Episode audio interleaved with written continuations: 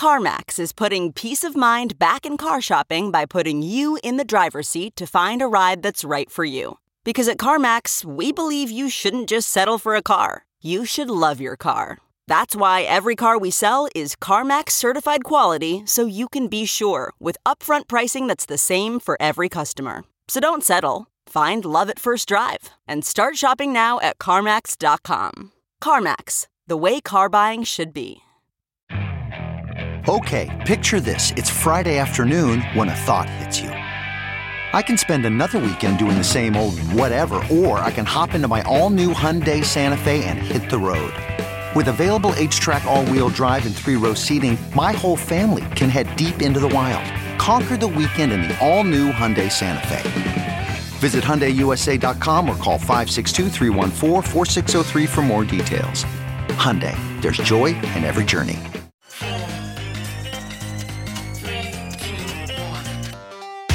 Welcome back to The Breakdown with me, NLW.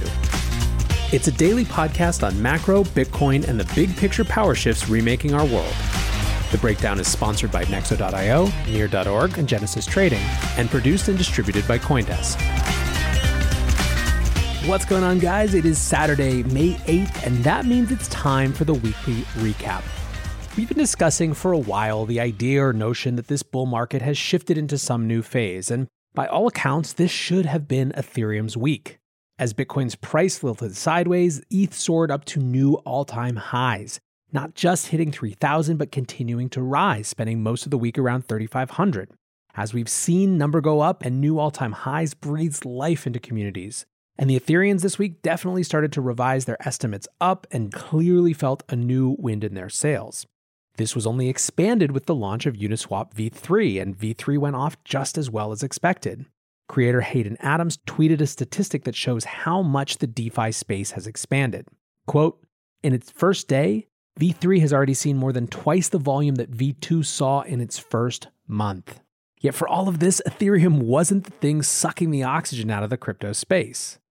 First, we got a good reminder of why crypto communities do well to de emphasize NGU technology as their main thing, because there's almost always some other piece of crap pumping more. For example, Ethereum Classic ETC is up 234% this week, a literally absurd state of affairs that has no explicable logic.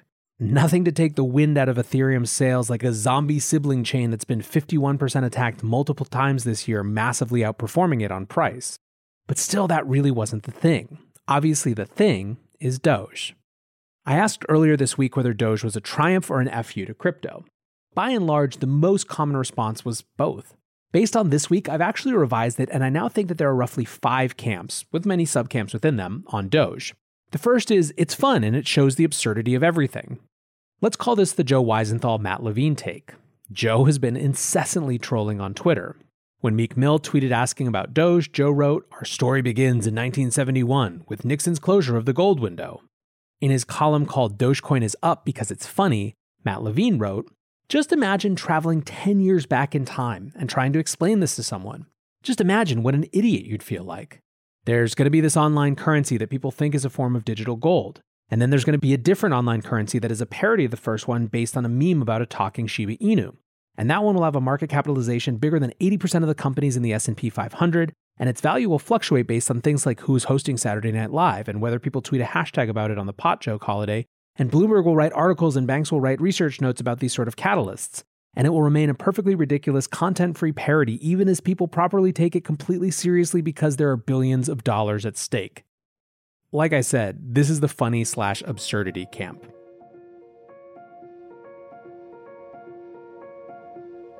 Looking for the best way to unlock your crypto's liquidity? Nexo.io is exactly what you need. Borrow against your digital assets at just 5.9% APR. Earn passive income with yields of up to 12%. And swap between more than 75 market pairs with the instant Nexo exchange. Try the Nexo wallet app to get the whole 360 degrees of crypto banking. Get started at nexo.io. Did you know nearly $338 million worth of NFTs were sent last year? And in 2021, that number is growing faster than ever. Looking to make your first NFT? Check out Near's fast, scalable, low cost, open source platform. Learn why NEAR is the infrastructure for innovation at near.org. That's N E A R dot O R G to learn more today. Genesis Trading is one of the largest digital asset prime brokerages. They are also the largest institutional digital asset lender. In Q1, Genesis facilitated over $30 billion in spot trading, over $10 billion in derivatives transactions, and over $20 billion in new loan originations. Check out the Genesis Q1 report on genesistrading.com for insights from the firm, gathered from across their spot trading, derivatives trading, lending, custody, treasury, and prime brokerage business lines. Visit genesistrading.com today to learn more. The next camp is those who look at it like a pure play number go up technology in an accessible package. This camp are those who see it as something like a mostly positive gateway drug. You've seen this camp in people who are like, imagine being mad at people for making money. The Block's Jason Yanowitz had a viral tweet along those lines earlier in the week. He wrote, I overheard a construction worker say he's made $120,000 this year from Dogecoin. Whether or not you like crypto or Bitcoin, that's up to you. But personally, I can't but help feel very happy for the everyday people who have made a life changing amount of money this year. The next camp is the it's the funnest protest, but make no mistake, it's protest camp. Easily, easily the best example of this is the Reason rap Dog Money. This came out this week, and it's basically the story of a guy who realizes that his savings aren't only not making him money, they're slowly disappearing because inflation is higher than bond rates. What's he to do? Well, obviously, he puts it all in dog money. My 401k is now a 401k9. The sum of my net worth ain't no longer in a straight line. I'm making smart. I ain't gonna be a pun. Sold my IRA and bought an NFT dope. All joking aside, I actually think this is hyper relevant. It can be dangerous to overthink memes, and it's a reasonable argument to say Doge is Doge right now because people think it's funny and it goes up, so people want more of it. And that's probably mostly right. I think, though, that what the reason dog money rap explains is why the joke is funny. The joke that dog money might work involves inherently an argument that current money, or the economy in general, doesn't work. It's absurdist humor that has its roots in a critique of the world around us. And yes, you're nuts if you don't think that PhD theses will be written all about this shit. Okay, so those are the camps giving Doge some credit, but then there are two more camps that are a little bit more hostile and that are also pretty intermingled. The first is those who see Doge as a delegitimating force. They say that the success of Doge somehow exposes crypto as a joke or undermines the value of Bitcoin. I've spent a lot more time thinking about this thesis this week, and I've decided I just don't buy it. No one doesn't watch The Godfather or Citizen Kane because porn and Adam Sandler movies exist. We're able, I think, to tell the difference between things that share a genre. And yes, there is a difference with our nascent industry trying to prove its worth in a media landscape that is all too ready to dismiss it, but still, I just have to give people enough credit to be able to sort through these as different things. However, the next camp, the it's a disaster waiting to happen camp, has a version of the delegitimizing story that I buy a lot more, which is something like one, people are going to get wrecked when this pump inevitably dumps, and two, that wreckedness is going to draw the regulatory eye of Sauron in this direction in a very unpleasant way. I think this is much more likely than some generic delegitimization. There are a ton of people out there right now who just made thousands or tens of thousands of dollars on Doge. If you had put all three stimulus checks into Doge, you'd have made more than a half million dollars. It doesn't take too many of those stories for people to start pouring money that they don't actually have to risk into a thing. And right now, there is a quote unquote obviousness to this trade of buying more Doge in advance of Elon Musk's Saturday Night Live appearance. Which gets us back to the question in the title of this show what happens after SNL? If I had to bet, I'd say that Saturday Night Live becomes a big, steaming Sunday morning dump. Look, either the thing rips up stratospherically while he's on, in which case, at some point, like Icarus, it flies too close to the sun, people have had enough gains and they start to race for the exit, causing a cascading effect. Or it betrays expectations and doesn't pump, in which case people say, well, it's had its run and I'm already up a ton, and they race for the exits as well. You probably see where I'm going. In both cases, there's a race for the exit. That's not to say that there won't be some other pump at some other point this cycle, but it's hard for me not to feel like SNL is going to be the end of this one, one way or another. Now, let's take it back to something more fundamental, more long term, and more important ultimately. The funny thing about all of this is that Bitcoin has become boring to people at $55,000. However, if you plop down the news about what happened in Bitcoin this week in any other week up till about a month or two ago, it would have seemed like one of the most insanely bullish weeks we've ever had. There was, of course, the NYDIG FIS news that I discussed with NYDIG CEO Robbie Gutmann on the show on Wednesday. It's been interesting to watch the reactions and shows how connected to big brands we are. What I mean is that some folks absolutely immediately got the significance of the deal, the potential for 300 million bank accounts to have Bitcoin services plugged into them with the push of a button. But I got a surprising amount of, I don't know, doesn't seem really that big on Twitter as well. I think part of that had to do with FIS not being a name that people know as well. And of course, that's the point. They're in the background. So let me just quickly TLDR the significance of this. Right now, buying Bitcoin requires people to add a new relationship with a financial provider. When you sign up for Coinbase, you're taking the time to go there, sign up, take a photo of your driver's license, etc. It's not the click of a button. That is a massive barrier in user experience terms. The deal between NYDIG and FIS is creating a module that any bank that already works with FIS can simply opt into. Those banks represent about 300 million bank accounts. It's basically every bank account except those with the five or so biggest banks that have the capacity to build their own tooling. For all others, they look to FIS for features like mobile deposits.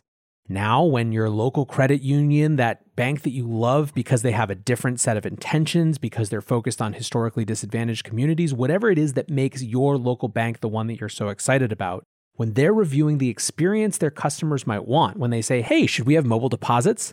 They also get to ask, hey, should we have Bitcoin buying and selling? And they can do it with the push of a button. That's massive. Banks are getting huge headlines for turning on Bitcoin services right now. There was a ton of client bottoms up pressure to do it. Here's another headline from this week Citi weighs launching crypto services after surge in client interest. That's from the Financial Times. Citi's global head of foreign exchange told the Financial Times that they had seen a rapid accumulation of interest. They said there were many discussions internally about what exactly to offer, but they also said they didn't feel a rush for a really interesting reason. Quote, I don't have any FOMO because I believe that crypto is here to stay and that we are just at the very beginning of the market. This isn't a space race. There is room for more than just one flag.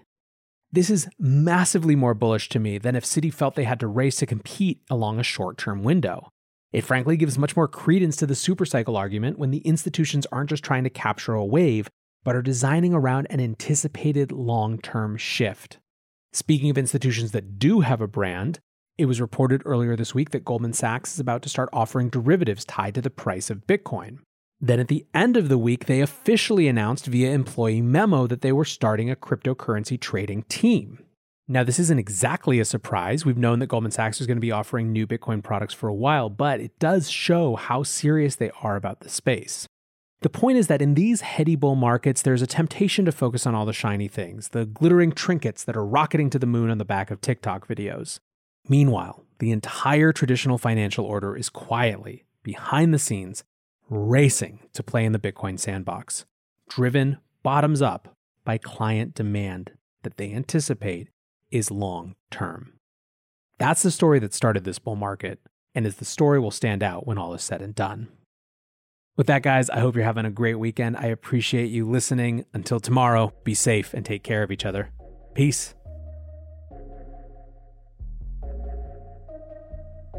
We're witnessing the greatest paradigm shift in finance in modern history. Join thousands of newsmakers and influencers talking the future of money at Consensus by Coindesk, a live virtual experience of leaders, changemakers, virtual reality meetups, keynotes from Ray Dalio, Gary Vaynerchuk, and much more.